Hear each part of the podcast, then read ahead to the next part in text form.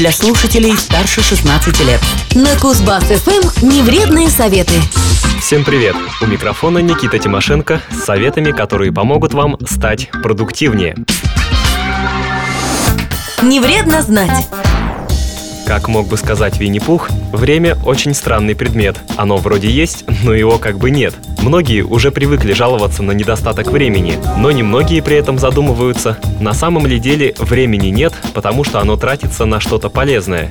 Исследование Microsoft показало, что эффективному труду и толковым занятиям люди посвящают в среднем половину свободного и пригодного для работы времени. Остальное же время прокрастинируют, откладывают, ленятся или просто тратят впустую. Чаще всего мы неэффективно распоряжаемся временем. Советов по адаптации своего графика и повышению производительности можно найти огромное множество. Попробую поделиться наиболее простыми и действенными из них. Полезно попробовать. Для начала разберитесь с приоритетами и уделяйте внимание самому важному – Существует золотое правило Паретта. 20% усилий дают 80% результата, а остальные 80% усилий обернутся лишь 20% результата. Иными словами, часы, сутки и даже годы мы тратим на бесполезную ерунду, игнорируя необходимые и полезные дела. Тут же отмечу, что начинать день многие советуют с выполнения трех самых важных задач, а остальное делать и планировать как получится и по необходимости. У нас это называют «не откладывай на завтра то, что можно сделать сегодня». Также и с важными решениями. Старайтесь принимать их в первой половине дня, пока вы еще не устали и пока не начали лениться. Лень или упадок сил могут повлиять на принятие решений и мотивацию.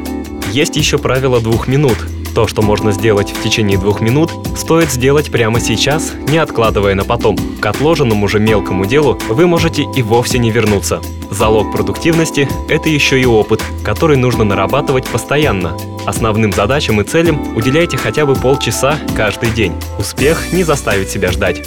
Я лично не раз слышал, что нельзя рассчитывать на память. Тренировать ее бесконечными списками дел – не лучшая идея, еще и рисковая, поскольку удержать все в голове не получится. Поэтому лучше вести дневник и записи, чтобы ничего не забыть и грамотно распланировать день.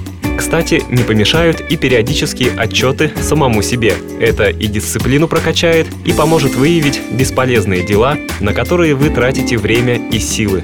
Во время работы не отвлекайтесь на почту и переписки. Обращайтесь к сообщениям и эмейлам не чаще 3-4 раз в день. Так вы ничего не пропустите и не залипнете в чтении спама и пустых переписках. То же самое касается телефонных разговоров и социальных сетей.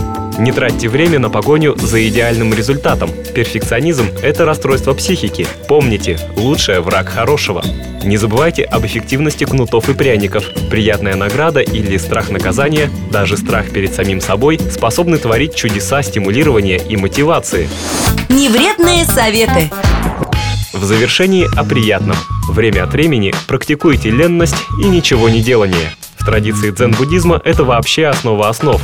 Даже бессмысленный отдых порой очень полезен и дает мощный стимул к действию. А еще спите, ешьте, гуляйте и живите активно. Простые человеческие радости обеспечат вас достаточной энергии для любых свершений. Всем удачи, всем продуктивности. Пока! Невредные советы на Кузбасс-ФМ. Коротко о том, что не вредно знать и полезно попробовать.